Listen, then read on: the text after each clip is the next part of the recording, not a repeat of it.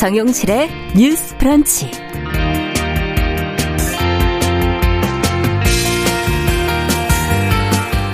안녕하십니까 정용실입니다. 어제 추석 기사 기차표 예매가 시작이 되면서 명절이 다가오고 있다 하는 게 실감이 나네요. 올해 추석 기차표는 거리두기를 준수하고 지역 간 이동을 자제하자 하는 그런 차원에서 창가 자리만 지금 예매가 가능해졌습니다. 늘 해왔던 이 고속도로 통행료 면제도 올 추석에는 없습니다. 자, 그런 만큼 성묘도 온라인 방식이 지금 권장이 되고 있죠. 어제 인천의 한 장묘시설에서 온라인 성묘 서비스 시연회가 열렸는데요. 예약 과정에는 5분도 걸리지가 않았고 실제 성묘 가는 기분을 좀 느끼실 수 있도록 제작이 된 사이버 성묘 서비스가 꽤 그럴듯해 보였습니다. 아, 직접 음식을 선택해서 차례상에 이렇게 올릴 수도 있더라고요. 자, 올해는 예전처럼 명절을 좀 준비할 수가 없어서 아쉬운 분들이 참 많으실 것 같은데요. 하지만 이번에 감염병 시대 명절을 한번 좀 새롭게 준비해 보는 것도 의미 있는 경험이 되지 않을까 하는 생각이 듭니다. 그리고 그동안 우리의 어깨를 너무 무겁게 했던 풍습은 과연 무엇이었는지, 어, 그렇다면 남겨야 할 형식은 무엇인지, 또 그 속에 녹여야 할 마음은 어떤 것인지 한번 되돌아보는 계기도 될 것 같습니다. 자, 9월 9일 수요일 정용실의 뉴스 브런치 시작하겠습니다.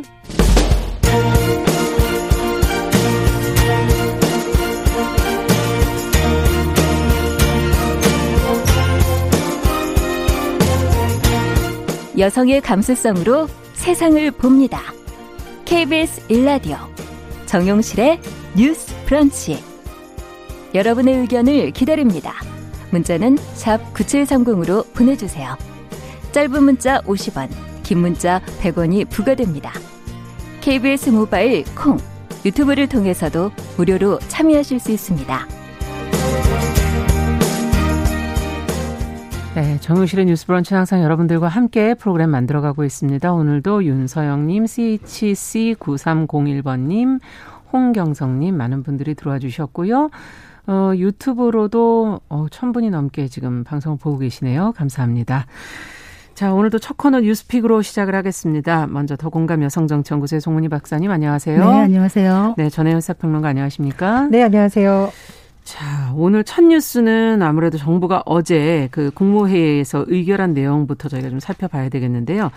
보험 설계사 등의 이 특수 고용직, 우린 요즘에 특 고라고 줄여서 많이 표현하는데 특수 고용직 종사자에게 고용보험 적용을 위한 법안을 지금 어, 확정을 했거든요. 고용보험법 개정안. 자, 국회 논의 과정이 아직 좀 남아 있고 이것이 진통이 혹시 지금 있지 않을까 하는 그런 예상들이 나오고 있는데요. 관련 내용 송 박사님께서 정리해 주시면 같이 한번 생각을 좀 해보겠습니다. 네, 중요한 법안이 어제 국무회의에서 의결이 됐습니다. 네. 코로나 19로 인해서 경기가 부진이고 고용 위기로 일자리가 많이 불안해지고 있는데 특히 특고 노동자가 200만에 달한다고 하는데 네. 이분 들이 많이 힘든 시점입니다. 그래서 지난번부터 이제 예술인에 대한 고용보험은 올해 12월부터 적용이 되는데 네. 5만 명이거든요. 5만 명 정도인데 음. 200만의 특고가 지금 빠져 있기 때문에 이번에 이제 법안이 음. 국무회의에 의결된 것인데 아마 국회로 공이 넘어갈 텐데 국회 논의 과정에서 조금 진통은 있을 것 같아요. 네. 일단 이 법안을 살펴보시면 특고라는 게 무엇이냐? 예. 근로자성과 사업자성을 동시에 갖고 있는 거예요. 일테면은 음. 우리가 흔하게 보는 택배 기사님들, 네. 보험 설계사, 뭐 학습지 교사 이런 분들인데 음. 그 다른 사람의 사업을 위해서 자신이 노무를 제공을 하고 사업주 등으로부터 대가를 받아요. 음. 근데 어떻게 보면은 좀 독립적인 사업자 같고 어떤 면에서는 또 근로자 같고 네. 좀 애매한 지위를 갖고 있는 것이죠. 그래서 이런 분들에게 고용보험을 이제 넣겠다고 하는 건데 네. 여기에 대해서 이제 실업급여 보험료를 부과한다는 것이죠. 실업급여 네. 보험료를 어, 받으려면은 이직 일 전 24개월 중에 예. 12개월 이상을 보험료를 내야 됩니다. 아, 그러니까 본인도 이제 이 보험료를 내야 예. 된다는 얘기죠. 아마도 이제 그 사업주와 특권 노동자가 5대 5 정도로 지금 가지 나누어서. 않느냐 이런 생각이 들고 있는데 이거는 아마 이제 대통령령으로 갈 것 같아요. 그래서 이 부분에 대해서 어, 취약한 특고 노동자의 어떤 일자리 안정에 대한 이런 긍정적인 측면이 있는 반면에 경영계에서 지금 유감을 표시하고 있습니다. 음. 왜 그러느냐? 일반 근로자 고용보험 분담률은 5대 5로 결정된다 그러면은 네. 일단 사업주 부담이 너무 커지고 음. 또 특고 노동자는 좀 독립적인 노동자이기 때문에 사실은 근로자보다는 사업자의 파트너다 이런 개념을 음. 갖고 있어서 어, 보험료율을 일반 근로자와 똑같이 하는 게 하는 게 아니라 사업주가 한 3분의 1 정도, 음. 특고 노동자가 3분의 2 정도 하는 게 어떠냐 음. 이런 제안과 또 특고 노동자가 고용보험에 가입하는 거를 좋아하는 경우도 있고 또 꺼려 하는 경우도 있더라고요. 네. 그렇기 때문에 이거를 임의 가입으로 하는 게 어떠냐. 지금 자영업자들은 고용보험을 임의 가입 형태로 하고 있거든요. 아. 그래서 경영계에서 네. 그런 지금 얘기를 하고 있고 네. 또 아까 실업급여 얘기를 했는데 음. 특고 같은 경우에는 이제 그 우려하는 게 뭐냐면 소득 수준을 임의로 자기가 조정할 수 있기 때문에 좀 실업급여를 쉽게 타가는 구조로 가게 되면은 도덕적 해이가 있을 수 있다. 음. 그래서 또 이 기금 자체를 일반 근로자와 다 통합을 하게 되면 일반 근로자들이 좀 상대적인 형평성을 제시할 수도 있다. 이런 얘기를 하고 있는 상황입니다. 네. 지금 그러니까 경영계와 노동계는 좀 입장이 다른 것 같은데요. 두 분은 어떤 점을 좀 중점으로 보고 계시는지요? 각자 얘기 들어볼게요. 제가 숫자를 좀 살펴봤습니다. 상징적인 숫자인데요. 첫 번째는 13년이라는 숫자입니다. 네. 특수 노동자에게 고용보험을 적용해야 된다라는 논의가 현 정부 들어서 갑자기 된 것이냐 그것은 아닙니다. 아, 물론 문재인 정부의 어떤 주요 계획 안에 들어가 있습니다만 사실상 2007년부터 논의가 시작이 되었어요. 네. 근데 그때부터도 경영계의 입장이 계속 부담이 되고 오히려 일자리가 줄어들 수 있다라는 논지가 계속 됐었는데요. 네. 그래서 이 부분에 대해서는 아마 국회에서도 심층적인 논의가 필요할 것으로 보이고요. 어, 이것이 뭐 설문조사나 이렇게 좀 포괄적인 방식이 아니라 제대로 된 어떤 조사는 필요하다고 봅니다. 13년간 그러니까 논쟁이 되었다면 어느 정도의 자료가 축적되지 않았을까 생각이 들고요. 네. 두 번째로의 숫자는 어 2015년 기준으로는 220만 명 이제 국가 인권위 통계고요. 한국의 숫자를 말씀하시는 그렇습니다. 거죠? 예, 한국 노동연구원의 2019년 기준으로는 166만 명입니다. 네. 제가 숫자를 말씀드리는 이유는 줄어들었네요. 예, 그렇습니다. 근데 사실상은 200만 명 수준이다라고 보통 얘기를 하죠. 왜냐하면 통계 안 잡히는 뭐 택배 기사라든가 대리운전 기사도 많으니까요. 그런데 제가 이 숫자를 말씀드리는 이유는요. 우리 사회에서 사실 사각지대라는 얘기를 할 정도면 보통 적은 데 있어서 잘 안 보이는 사람을 말하거나 하 거나 혜택이 안 돌아가는 층을 말하는데 네. 이제는 사각지대라는 말을 쓰기 무색할 정도로 너무나 많은 특수고용자들이 지금 현장에서 일을 하고 있다는 예. 겁니다. 예. 그렇다면 이 문제는 21대 국회에서 우리가 테이블에 올린다, 의제에 올린다고 하거든요. 네. 20대 국회에서 이게 제대로 논의가 안 됐어요. 음. 그래서 잘 돼야 될 것으로 보이고요. 세 번째 제가 말씀드리고 싶은 숫자는 참 마음 아픈 숫자인데요. 매달 한 명씩 한 명, 매달 한 명씩 지금 택배 노동자들이 코로나 사태 이후로 어, 사망하고 있다고 합니다. 네. 근데 대부분 이 숫자는 뭐냐 과로사하는 경우거든요. 네. 그래서 사실은 코로나19 상황에서 우리 사회의 취약계층의 어떤 문제가 그대로 드러나고 있다고 하는데 이 택배가 급증하다 보니 택배 음. 기사들이 가지고 음. 있는 취약성 여러 가지가 극도로 지금 드러났다는 겁니다. 네. 그래서 네. 지금 21대 국회 이제 공이 넘어갈 것으로 보이는데요. 이런 여러 가지를 검토해서 좀 더 생산적인 안이 나왔으면 하고요. 네.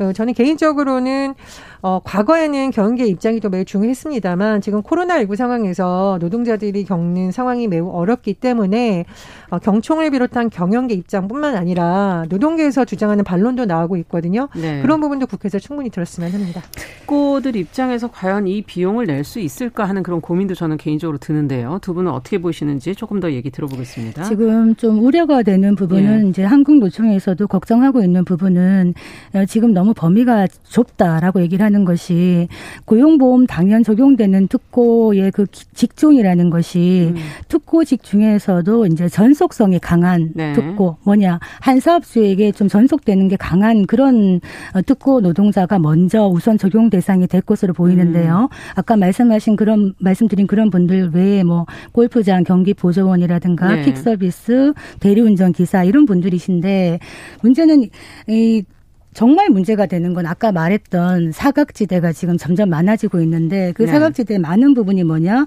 전속성이 약한 플랫폼 종사자들 플랫폼. 예, 플랫폼 봉사자들 우리 네. 그 배달 앱 쓰잖아요. 네. 그런 분들인데 음. 이런 분들이 정말 고용보험 적용이 좀 멀어질 수가 있다. 사실 정부가 전 국민 고용 고용보험이라는 어떤 큰 플랜을 가지고 지금 뚜벅뚜벅 가고 있는 것인데 네. 이렇게 되면 전속성을 기준으로 하게 되면은 여기에 포함되지 않는 수많은 특권 노동자들이 사회 음. 안전망에 사각지대에 내몰리게 될 수가 있기 때문에 이분들을 근로자로 인정할 수 있는 촘촘한 제도적 설계가 필요하다 이런 얘기를 하고 있는 것이라 네. 이 부분에 대해서 들여다봐야 된다.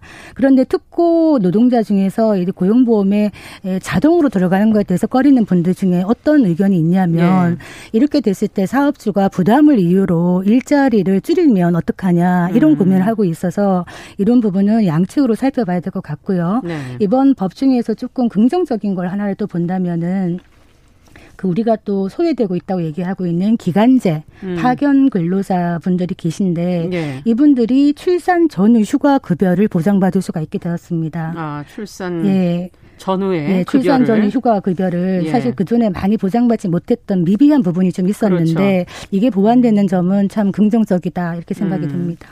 지금 이제 한국경제연구원에서 보도 자료가 나왔고 많은 언론에서도 인용한 부분이 고용보험 관련해서 특수고용 노동자들에서도 어, 한60% 정도가 고용보험에 이렇게 일괄적으로 가입된 것을 원하지 않는다라는 자료가 나왔고 많은 언론에서 인용을 했더라고요. 네. 근데 제가 사실 이제 궁금해서 원본을 한번 좀 찾아봤습니다. 네. 근데 저는 이 조사 자체가 조금 신뢰도에 문제가 있다라고 보는데요. 일단은 조사 대상이 234명이고 네. 어, 4개 직종을 했는데 숫자가 적네요. 너무 사실은 적습니다. 네. 특수고용자 노동자의 전체 의견이라고 특히 예민한 사안에서 보기에는 샘플이 조금 적지 않나 생각이 들고요. 두 번째로 질문 자체에서 일자리 감소라는 내용 이 들어가 있습니다. 정부의 입법 예고한대로 특구의 고용보험 의무가액이 적용될 경우 일자리가 감소할 가능성이 있다고 생각하십니까? 근데 사실 이거는 우리가 설문조사를 할 때 굉장히 주의해야 될 부분이라서 이 통계자료만으로 특수고용 노동자들의 의견이 이렇다라고 보기에는 조금 무리가 있지 않나 이런 말씀을 좀 드리고요. 네. 또 하나 이게 이제 보수 진보의 문제로만 볼 수 없는 것이 어, 작년에 국가인권위에서 어, 국회의장에게 공개적으로 굉장히 강한 의견을 표명했는데요. 어, 특수고용 노동자들이 상시적 고용 불안에 놓여 있기 때문에 고용보험 적용 대상에 포함시켜라 이렇게 얘기를 했습니다. 예. 그러니까 국가인권위는 이것을 어떤 경제적 문제로 보는 것이 아니라 근본적인 인권의 문제로 접근하고 있거든요. 예. 그런 차원에서 21대 국회에서는 20대 국회처럼 2년 동안 위야무야 하다가 급하게 하는 것이 아니라 좀 심도 깊은 논의가 반드시 돼야 된다고 봅니다. 그렇죠. 그 이제 조금 덧붙이자면 네. 사실 그 일자리라는 거는 정말 생존의 문제이기 때문에 음. 이런 부분에서 점차 우리가 계속적으로 확대를 해나가야 되는데 보험료율 같은 거 만들 때 지금 일반 근로자와 통합 계정으로 관리한다는 거에 대해서 음. 조금은 의논을 해볼 필요는 있겠다. 왜냐하면 특구 노동자의 또 성격 특성상 네. 일반 근로자와 다르기 때문에 이 계정을 좀 분리한 분리하는 게 어떠냐라는 음. 논의가 있기 때문에 그리고 특구 노동자의 보험 보험료율을 좀 상향하는 게 어떻냐라는 논의는 있기 때문에 이런 부분을 충분히 공론화해서 한번 검토를 해보는 건 필요하겠다 이런 생각이 네. 듭니다. 지금 안 그래도 코로나 때문에 일자리 자체 가 감소하고 있어서 여러 가지 또 우려들이 그래서 현실적인 문제에서 계속 나오는 게 아닌가 하는 생각도 드네요. 조금 더 논의가 좀 더 있었으면 좋겠다는 두 분의 의견을 좀 받아들여서 서로 진지하게 고민을 좀 해봤으면 좋겠습니다.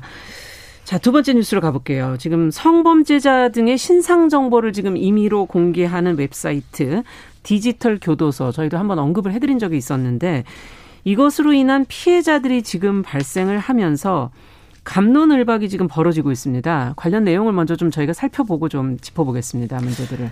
예, 교도소는 교도소인데 디지털 교도소란 뭘까? 아는 분들도 있고 모르는 분도 있을 네. 텐데요. 지난 6월에 생겼습니다. 그러니까 엠번방 사건이 많은 영향을 미쳤다고 볼 수 있겠는데요. 네. 아, 말하자면 이 온라인 사이트에 들어가면 엠번방 관련해서 뭐 주요 용의자라던가 음. Welcome to Video라는 세계 최대 성착취 아동물 사이트를 운영했던 뭐 손모 씨라던가 네. 최근에 논란이 됐던 인물들에서 주로 이제 성범죄에 관련된 사람들 신상이 100명 정도가 공개가 되어 있습니다. 아. 근데 사실 이게 처음에 만들어졌을 때는 오죽하면 이런 걸 만들었을까? 그렇죠. 이렇게 해서라도 보도가 됐었죠. 네, 성범죄자들에게 음. 또 다른 피해가 일어나지 않도록 국민들도 알아야 된다. 음. 이런 여론이 또 있었는데요.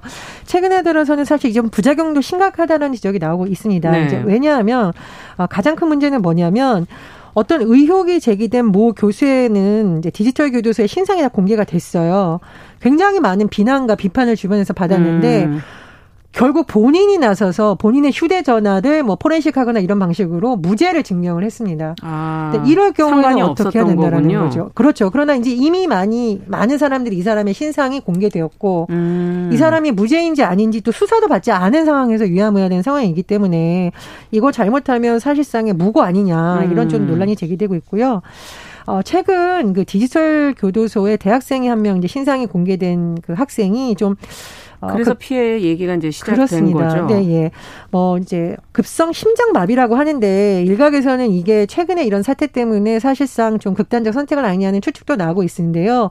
사인은 물론 조심스럽습니다만 어쨌든 이 사망한 학생이 심적 고통을 주변에 많이 호소를 했다고 합니다. 음. 본인은 그렇지 않았다라고 하죠. 그래서 이 디지털 교도소가 가졌던 뭐 대중의 마음을 후련하게 해주는 그런 효과도 있었겠습니다만 과연 이러한 방식이 맞느냐에 대해서 음. 어, 최근 들어서 좀 논란이 되고 있습니다. 네, 지금 문제점이 보니까 이것이 과연 법적이냐 위법하냐 이런 부분과 이것이 가지는 파급력, 이런 다른 사람들이 다 알게 되는 이런 파급력 이런 부분에 대해서 지금 문제점을 지적들을 하고 계시는데요. 두 분은 어떻게 생각하시는지요? 그 디지털 교도소라는 게 처음 나왔을 때 그 기사를 접하면서 한편에서는 오죽하면 이랬을까라는 마음도 들면서 음. 한편에서는 아 이거 부작용이 크겠구나라는 걱정이 있었거든요. 네. 역시 어 이런 부작용이 매우 크다라는 생각이 드는 것이 사실은 이 디지털 교도소가 만들어진 이유가 사법부가 그동안 이런 성범죄 특히 디지털 성범죄에 대해서 너무나 가벼운 처벌을 하고 네. 손방망이도 안 되는 처벌을 하다 보니 이 피해는 계속적으로 유포되고 확산되고 온라인상에 떠도는데 가해자들은 정말 기소를 받지 않거나 아주 가벼운 처벌을 받고 풀려나고 예. 이런 걸 보면서 사회적으로라도 좀 비난을 해야 되겠다 이런 음. 의도로 만들어졌다고 하는데 문제는 이것이 사적인 보복의 형태를 띈다는 아. 거죠. 왜냐하면 우리가 흔히 그 성범죄자 신상 공개할 때 네. 쉽게 하는 게 아니거든요. 왜냐하면 음. 한번 이렇게 공개가 되면은 회복할 수 없는 피해를 줄 수 있기 그렇죠. 때문에 현행법 체에서도 굉장히 신중하게 합니다. 음. 그래서 뭐 죄를 저질렀다고 인정할 만한 충분한 증거가 있고 음. 이것이 또 국민의 알 권리 보장에 도움이 되고 음. 그래서 공익에 꼭 필요한 경우에 경찰 신상 공개 심의위원회 심의를 거쳐서 음. 또 공개를 결정해도 그 공개 대상자가 행정 소송도 낼 수가 있고 그렇죠. 이런 식으로 굉장히 굉장히 음. 차범하게 되어 있는데 이런 경우 디지털 교도소 같은 경우에는 한번 등재가 되고 나면 만약에 이제 아무 상관이 없는 분들이라도 만약에 등재가 되면 음. 엄청난 피해를 볼 수가 있고 실제로 그런 피해가 지금 고발 접수가 되고 있는 상황이라 아, 굉장히 부작용이 크다 이런 생각이 드는데 네. 피의자 인권과 가해자 인권에서 음. 그동안 피의자의 인권을 너무 가중하게 생각한 게 아니냐 피해자는 도외시된 음. 거 아니냐라는 비판이 있기 때문에 신상 공개도 너무 좁게 되고 이러다 보니까 이런 불만이 있는 것인데 앞으로는 이제 이 사적인 보복 형태가 아니라 음. 국민의 눈 높이에 맞는 신상 공개 제도를 만들고 법원도 양형 기준을 좀 높여서 이렇게 대중들이 사적으로 이런 네. 공간을 만들지 않아도 되는 그런 게 바람직하지 않겠나 생각이 듭니다. 네, 성범죄에 대해서 양형 기준이 너무 낮다는 얘기를 저희가 계속 예, 반복해서 저희가 방송을 해드렸었는데요. 결국은 이것과 무관하지는 않은 사건인 것 같아서 더욱 씁쓸한 것 같습니다. 자 어떻게 보시는지요? 예를 들어 음. 이제 배드 파더스라고 양육비를 예. 주지 않은 아빠의 신상을 공개하는 것도 사실은 법적으로 좀 논란이 있었습니다. 그렇죠. 그러나 법원에서 이 부분에 대해서 어떤 형법 여러 가지 처벌이 아니라 명예훼손에 대해서도 그렇게 볼 수 없다라고 판결했던 것은 음. 어, 부모가 양육을 제대로 하지 않았을 경우에는 사실상 아동 학대이고 그럼요. 양육 경험을 다해야 음. 된다는 공익적인 측면, 아동의 인권 보호 측면에서 명예훼손 판결을 내리진 않았어요. 그런데 네. 지금 이제 디지털 교도소 같은 경우에는 무죄 추정의 원칙이 있는데 판결이 나기도 전에 이렇게 한 음. 것은 굉장히 좀 문제가 있다는 지적이 나오고 있기 때문에 취지가 어떻게 했든 뭐 음. 보완이 되든 해야 될 것 같고요. 제가 들어가면 이제 사이트가 운영이 잘 안 되더라고요. 아마 이제 이런 비판 여론이 제기가 네. 되니까 일시적으로 폐쇄한 것으로 보이는데 어, 주요 운영자가 지금 뭐 해외에 있다 이런 소식도 들리고 있는데 아마 수사 당국이 수사에 착수한 것 같습니다. 그러네요. 그래서 음. 어뭐 이런 부분은 좀 진행이 될 것 같고요. 말씀해 주셨듯이 그러나 왜 이런 사이트가 생겼을 때 많은 사람들이 또 호응했느냐에 음. 대해서는 사법부도 돌아봐야 된다고 생각을 합니다. 그리고 우리나라가 성범죄자 알림 2가 있어요. 성범죄자 알림하고 소문자 2를 쓰셔도 되고요. 그냥 성범죄자 알림 2라고 해도 무엇을 알리는 건가요? 예. 근데 이제 여기 성범죄자의 신상 공개가 돼 있습니다. 근데 다만 음. 이것도 그냥 하는 것이 아니라 판결에 따라서 공개 명령을 받은 경우입니다. 음. 제가 이거 말씀을 드리는 경우에는요.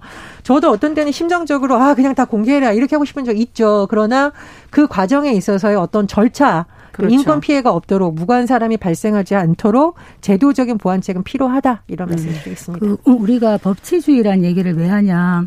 그러니까 사적인 처벌이나 보복을 막기 위해서 그런 것이거든요. 예. 우리 왜 중국 영화 보면 부모를 죽인 원수를 음. 찾기 위해서 10년간 무술을 수련하고 가서 음. 보복을 하는 이런 것들이 많았는데, 음. 그러니까 우리가 눈에는 눈, 이에는 이 이것이 사실은 사적 보복의 하나의 기준이었는데 이것을 막자라는 의미에서 법치주의가 만들어지고 음. 사법 체계로 사람을 심판하는 것이에요. 그래서 이런 수사기관의 엄중한 판단 없이 사적으로 자의적으로 신상 공개를 한다거나 이랬을 때는 이 무고한 피해자를 만들 수도 있을 뿐만 아니라 네. 사회적으로 매장당할 수가 있는 거예요. 그렇죠. 이 사회적인 매장이라는 것은 사람의 죽음과 마찬가지거든요. 음. 그래서 실제로 왜 미국의 한 법정에서 자신의 딸을 성폭행한 그 강간범을 재판하는 과정에서 아버지가 법정에서 쏘아서 살인을 해서 바로 아버지가 수감되는 사건이 음. 있었습니다.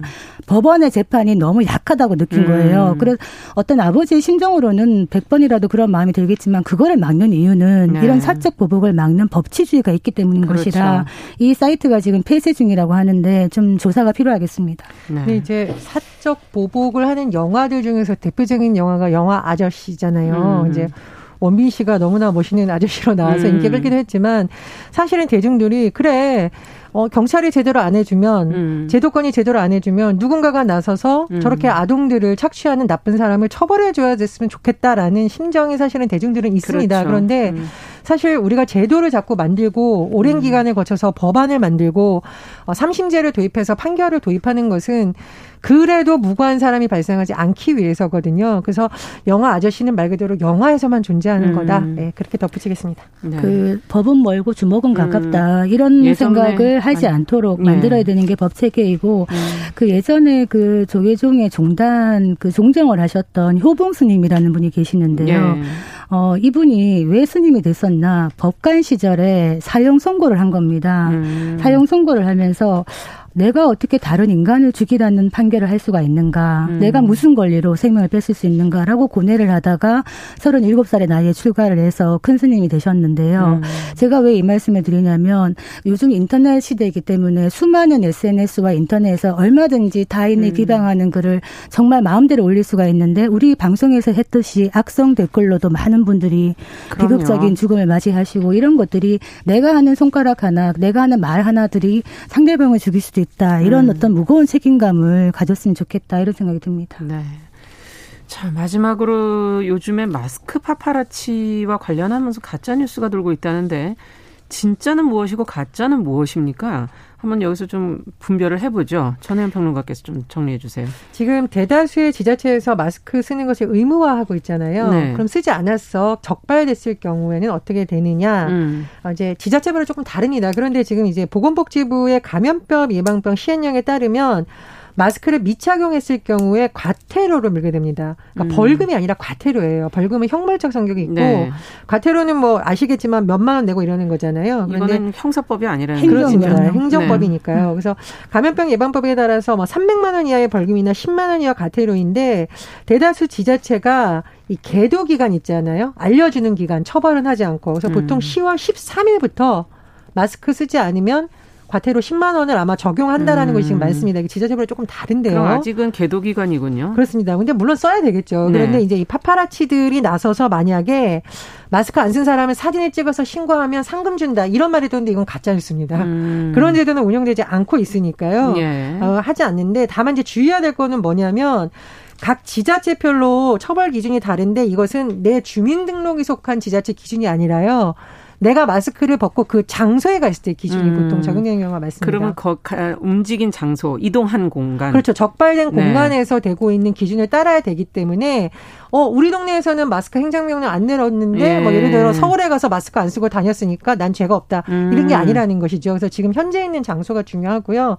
사실상 지금은 전국이 마스크 쓰는 것을 권하고 있는 상황이잖아요. 그렇죠. 전국으로 지금 코로나가 다 번지고 있어서 그렇습니다. 그래서 예. 이 부분 주의하셔야 될 것 같고 또 하나 주의해야 될 게 방송에서 여러 번 얘기를 했는데 턱에 마스크 걸치고 있는 거 있잖아요. 네, 턱스크 그리고, 뭐 그리고 입만 가리고 있는 경우 이것은 네. 마스크를 쓰지 않은 것과 사실 똑같이 앞으로 제재가 됩니다. 그래서 음. 이런 부분 주의하셔야겠습니다.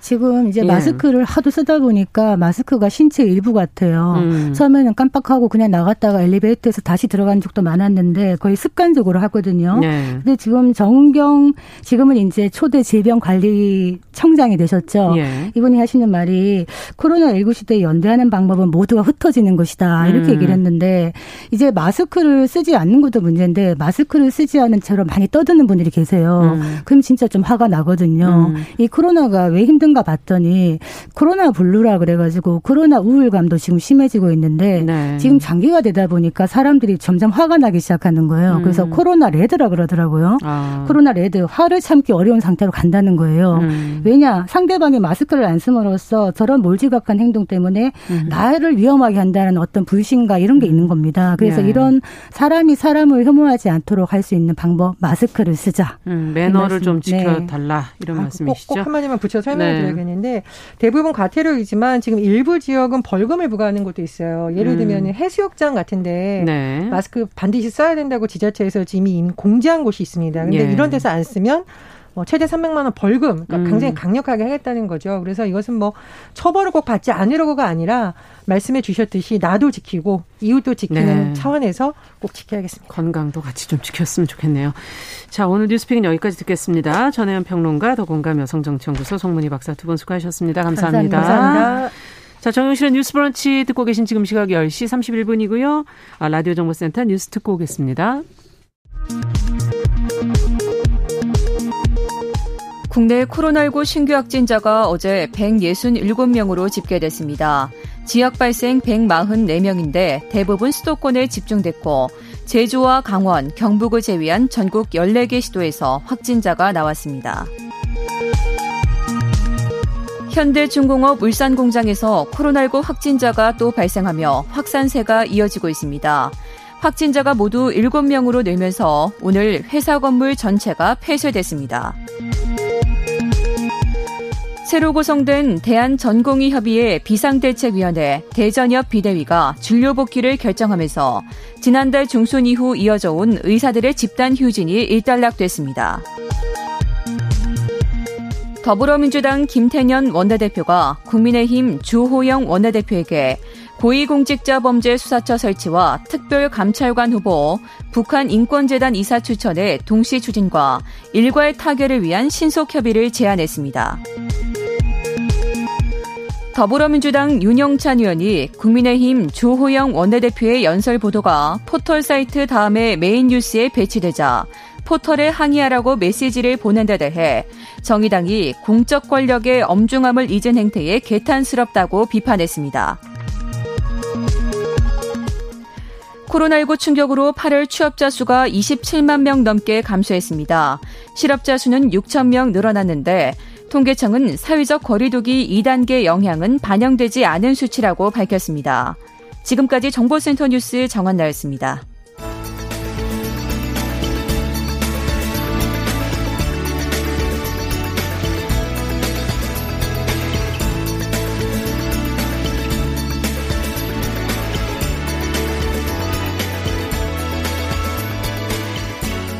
세상을 보는 따뜻한 시선.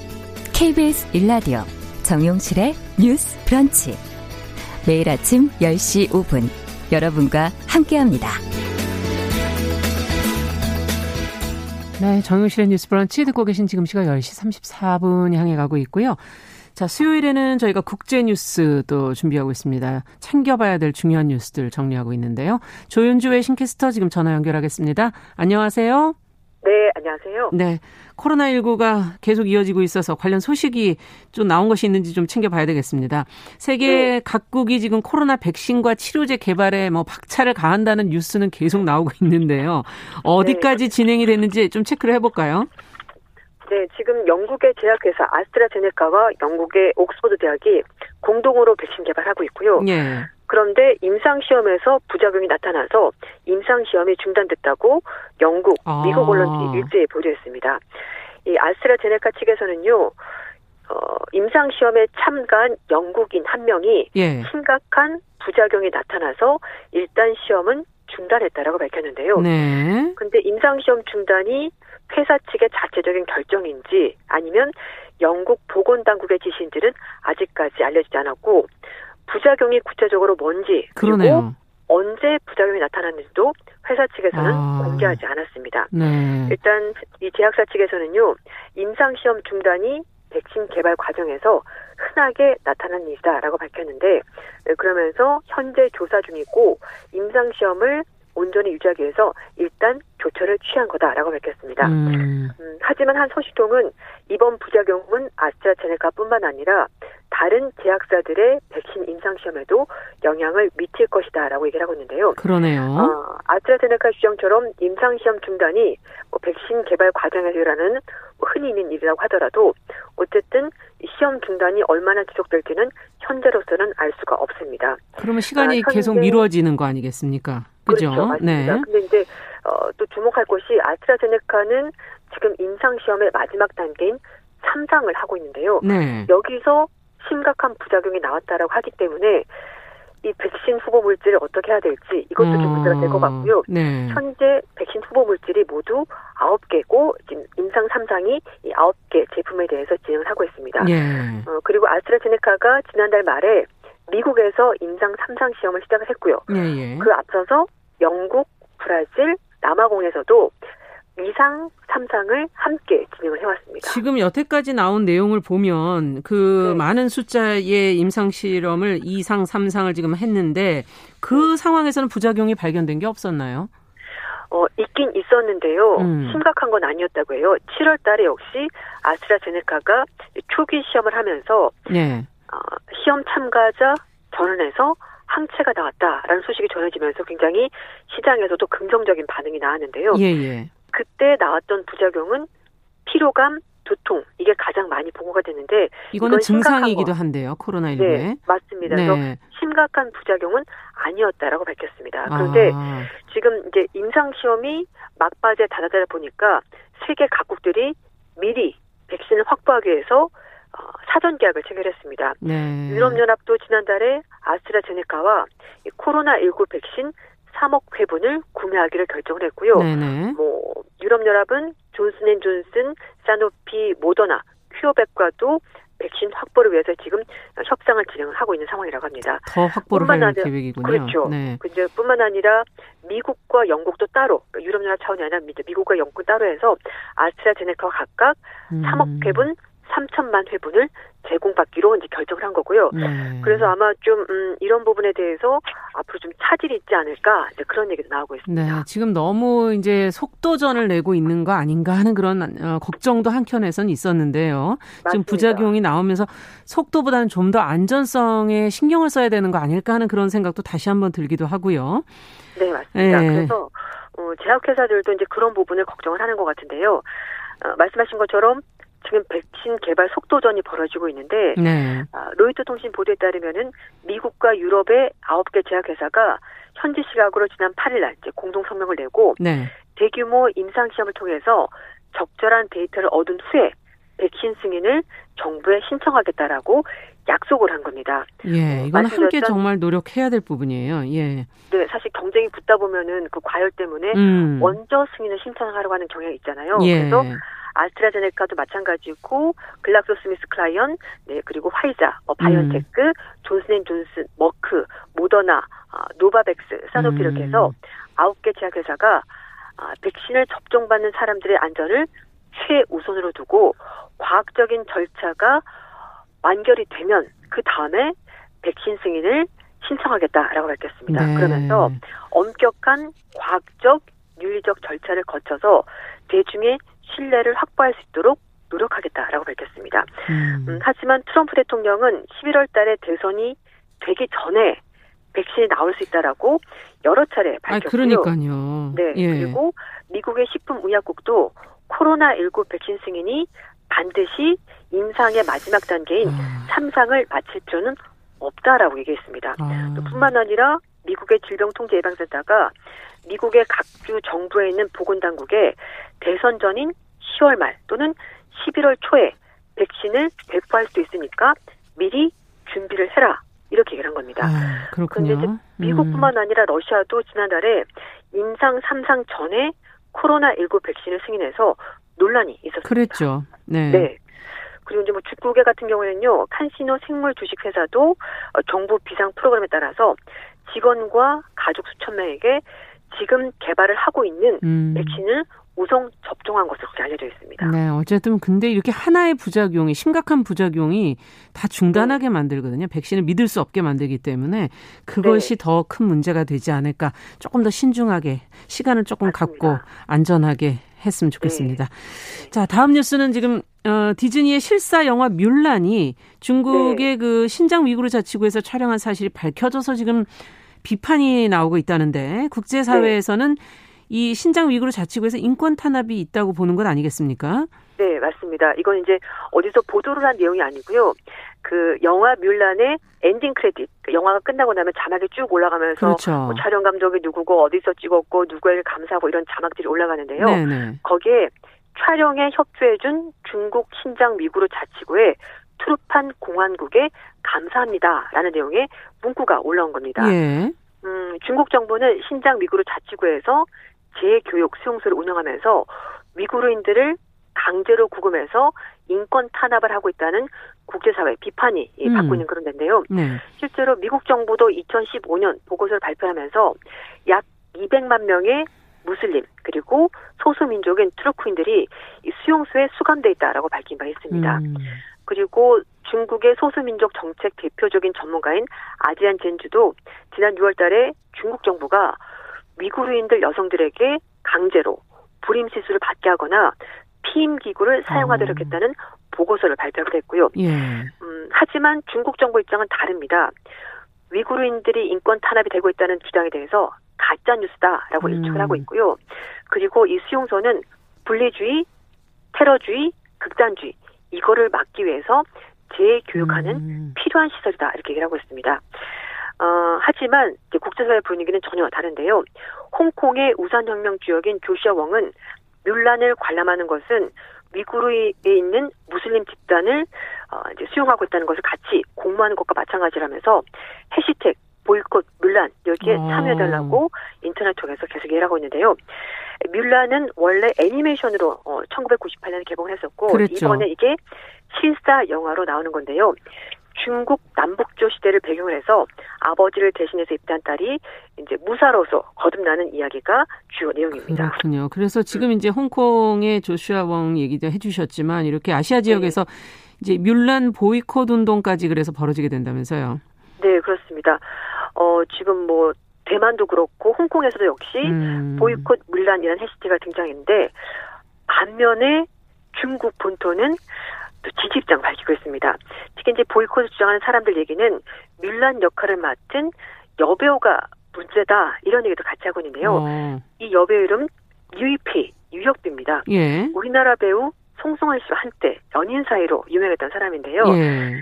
근데 유이페이가 홍콩에서 민주화 시위가 있었을 당시 홍콩 경찰을 지지한다. 경찰의 시위 때 탄압했는데 경찰 지지한다라고 얘기를 했었고 음. 홍콩이 부끄럽다 이렇게 발언하면서 아. 팬들로부터도 욕을 상당히 많이 먹었습니다. 네. 류이페이는 중국 출신이긴 한데요. 미국 시민권자입니다. 어, 류이페이를 반대하는 홍콩 시민들은 진짜 밀라는 따로 있다 이렇게 얘기를 하고 있는데요. 어, 얼마 전에 그 아그네스 차오, 그 민주운동 아그네스 차오가 체포될 당시 아그네스 차오의 말로 진정한 밀란이다라고 음. 얘기를 했었다고 합니다. 음. 어, 지금 이 논란에 대한 영화에 대해서 11일 날 중화권에서 영화 개봉을 하고요.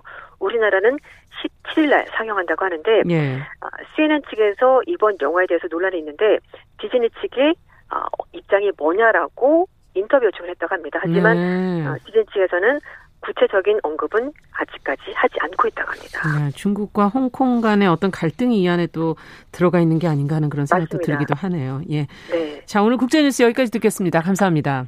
네, 감사합니다. 네, 조윤주 외신캐스터와 함께 살펴봤습니다.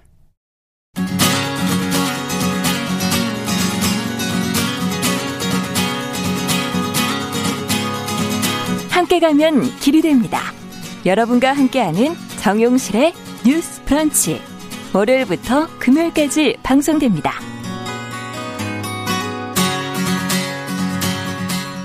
네, 정용실의 뉴스 브런치 듣고 계신 지금 시각 10시 45분 향해 가고 있고요. 자, 이번에는 손희정의 문화비평 시간입니다. 여성의 시각으로 사회문화 현상과 매체를 좀 들여다보겠습니다. 손희정 문화평론가 오늘은 전화 연결돼 있습니다. 안녕하세요. 예, 안녕하세요. 네, 오늘은 과학 얘기를 좀 해주신다고요? 네, 그렇습니다. 뭐 과학 분야의 성차별은 역사가 아주 깊은데요. 그 이야기를 좀 해볼까 싶어서요. 네, 과학 하면은 네. 저희는 좀 중립적인 객관적인 분야가 아닐까 싶은데 아닌가 네. 보죠. 네. 생각보다 그렇지 않더라고요. 그래서 네. 사실 과학 분야 성차별에 대해서는 여러 각도에서 접근할 수 있을 텐데요. 네. 오늘 나눌 이야기는 역사가 제대로 기록하지 않았던 여성 과학자에 대한 이야기입니다. 음. 뭐 객관성, 이성, 정신은 남성적인 것으로 주관성, 감정, 몸은 여성적인 것으로 여겨준 어떤 이분법적인 사고 방식이 음. 과학 분야에서 여성을 적극적으로 배제해 왔다고 볼 수 있는데요. 네. 그래서 과거의 여성 과학자의 숫자가 많지 않았 않았던 것이 사실이기도 합니다. 음. 이제 그럼에도 불구하고 여성은 이제 과학사의 중요한 순간에 중요한 역할을 해왔고요.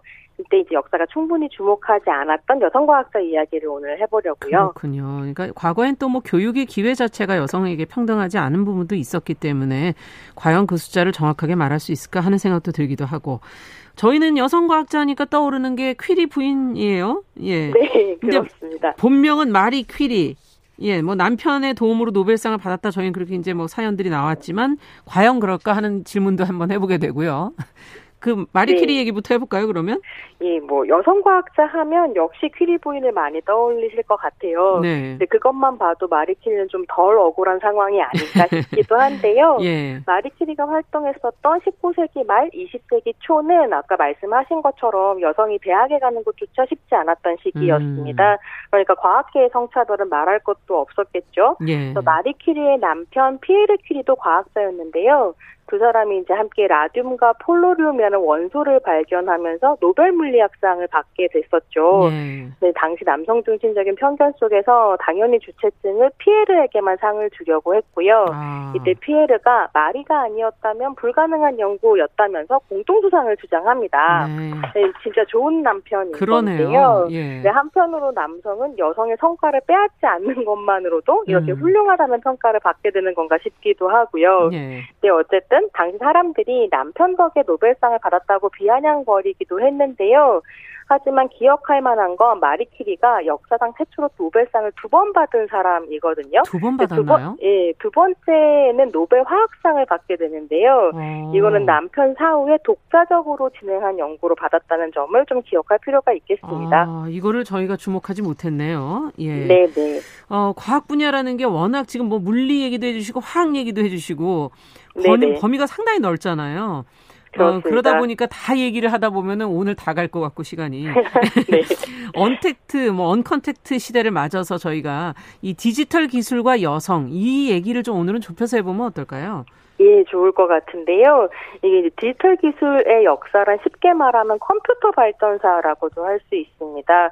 디지털이라는 게 컴퓨터 속에서 열리는 사이버 스페이스에서 벌어지는 정보 처리 형태니까요. 네.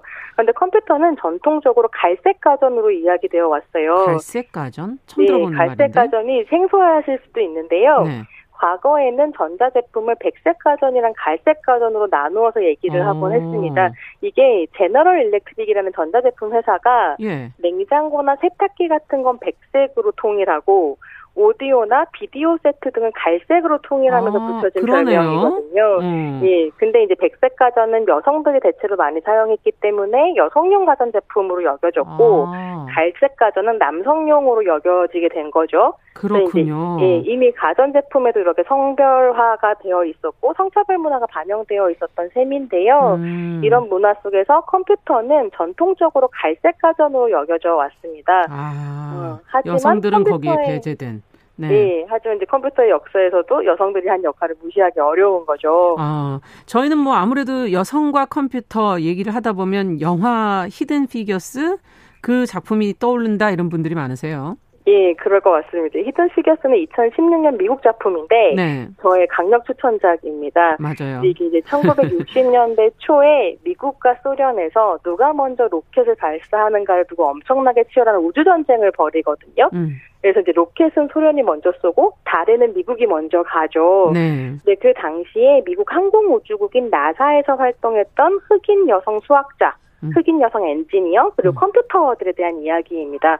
근데 당시에 컴퓨터란 말이 지금하고는 좀 의미가 달랐는데요. 네. 우리가 지금 일상적으로 사용하는 기계가 아니라 전산원들의 컴퓨터라고 불렀습니다. 초기에. 예, 복잡한 기, 계산들을 다 기계 컴퓨터가 하는데 음. 당시에는 컴퓨터가 아주 초기 단계였기 때문에 이런 계산들을 모두 사람들이 직접 했고 아. 그렇게 계산을 했던 사람들, 그 전산원들을 컴퓨터라고 불렀던 거죠. 아, 네. 그랬군요. 예, 히든 피겨스를 보시면 음. 흑인 여성 컴퓨터들이 지하실에서 차별을 당하면서 열심히 계산 일을 하는 모습이 나오는데요. 네. 이 흑인 여성들을 이끌었던 팀장이 도로시 본이라고 실존 인물을 이제 배경 바탕 으로 만들어진 인물인데 예. 이 도로시 본이 누구도 사용법을 몰라서 놀리고 있었던 IBM 컴퓨터를 구동하는 방법을 익혀서 어. 활용할 수 있게 되고 그걸 동료들한테 가르쳐서 결국 이 여성들이 다 함께 IBM을 구동하는 전산원으로 승진을 하는 장면이 나와요. 예. 지하실에서 나와서 지상으로 올라오는 장면이 정말 관객들이 좋아했던 장면이거든요. 인상적이었겠어요. 네네. 그래서 네. 이제 그때 도로시 본이 실제로 익혔던 프로그래밍 언어가 포트란이라는 컴퓨터 언어였다고 하고요. 네. 네, 보는 미국 전산 분야의 선구자로 기록되어 있습니다. 아, 그게 실제 상황이다 이 얘기잖아요, 지금. 네, 네. 그렇죠. 네, 네. 아, 이 디지털 기술이 이 그러면 어, 발전하던 초창기에 지금 이런 인물이 있었다는 건 여성 인력이 많았다는 그런 얘기가 아닌가 하는 생각이 들고 근데 네 왜 이것이 남성의 영역으로 갈색 가전으로 이렇게 구분이 될 것이 된 것일까 하는 생각이 드네요. 이게 재밌는데요. 그러니까 마리 힉스라는 사람이 쓴 계획된 불평등이라는 책이 있어요. 음. 이걸 보면 2차 세계 대전 당시에 이제 승리 연합군에게 승리를 가져다 준 암호해독 작전도 여성 전산원 활약 덕분이었는데 음. 이게 사실 왜 그랬냐면 당시까지만 해도 컴퓨터 전산 기술이 단순 업무로 여겨져서 여성 인력을 많이 이제 고용을 했었던 거죠. 그렇군요. 단순한 업무는 너네가 해라. 그리고 음. 관리자를 남성으로 놓으면서 좀 이제 이 여성 인력을 관리하기 쉽게 만들었었고요. 네. 근데 이후에 이제 전산 기술이나 디지털 기술이 중요하다는 걸 깨닫게 되면서 이 분야를 남성화하기 시작했고 아. 여성들을 이 분야에서 배제하기 시작한 역사가 좀 있었던 것 같습니다. 음. 그래서 계획된 불평등이라는 책을 좀 살펴보시면 이 배경을 보실 수 있을 것 같아요. 예. 뭐 거기에 사진이 나온다면서요? 예, 이게 이제 되게 유명한 사진이 한 장 있는데 1946년에 뉴욕타임즈의 애니악이라는 최초의 컴퓨터에 관련한 사진이 한 장 실려요. 음. 이제 아주 큰 컴퓨터인데 방 한가득 차 이름은 들어봤어요. 네. 네, 네, 이 컴퓨터를 남성과 여성이 함께 이제 구동하고 있는 사진인데 예. 이게 이후에 미국 육군이 애니악 관련 이제 노동력을 채용할 때 광고 사진으로 쓰이게 되는데 아. 이 광고 사진에는 반쪽만 사진이 실리는 거죠. 근데 그 아. 그 반쪽에는 여성 인력은 사라지고 남성 인력만 남아 있는 사진이 이제 실리게 되고요. 예. 이게 상징적으로 여성 전산원들이 어떻게 배제되었는가를 보여주는 사진으로 기록되어 있습니다. 네. 인류 최초의 그 컴퓨터 프로그래머도 여성이었다는 얘기가 있어요. 네, 이게 1815년에 태어나서 1852년에 사망한 영국인 에이다 러브레이스인데요. 예. 이 사람이 시인 바이런의 딸이었습니다. 음. 네, 루프나 점프 등 현대 컴퓨터 언어의 기초가 되는 개념을 개발한 사람인데 이 사람이 어떻게 이렇게 19세기 초반에 여성으로서 수학을 다 하게 됐는가 하는 네. 좀 재미있는 게요. 아버지는 시인인데. 덕분, 네, 어머니 덕분이었다고 해요. 어. 예, 바이런이 그야말로 자유분방한 영혼의 소유자였고 유일하게 잠깐 동안 같이 살았던 여자가 이제 러브레이스의 어머니인 건데 네. 어머니는 남편의 그런 방랑벽이나 낭만적 기질이 너무 싫었던 거죠. 그래서 이제 딸로 하여금 시나 문학을 가까이 못하게 하고 오. 뛰어난 수학자, 과학자들을 가정교사로 붙여서 공부를 시키게 됩니다. 이야. 그래서 이 이제 에이다의 어떤 삶 같은 걸 보여주는 영화가 컨시빙 에이다라고 있군요, 영화도. 예, 예, 좀 구해보기 어려우신데요. 음. A사를 상상하다 뭐 이런 제목의 영화인데요. 음. 봉준호 감독의 설국열차에도 출연했던 틸다 스윈튼이 에이다를 연기하고요. 네. 그 영화를 보면 에이다는 바이런을 꽤 많이 닮았던 것 같아요. 그래서 이제 막 평범한 귀족 부인으로서의 삶을 견디지 못해서 예. 말년에 도박에 빠지고 이러는 등 좀 파란만장한 삶을 살았습니다. 아, 어쨌든 그 사연이 참 재밌네요. 어쨌든 네. 그 외에도 이제 와이파이를 발명한 사람도 여성이라고 저희가 들었고. 자, 네. 오늘 이런 얘기를 나누면서 뭘 좀 생각해 보면 좋을까요?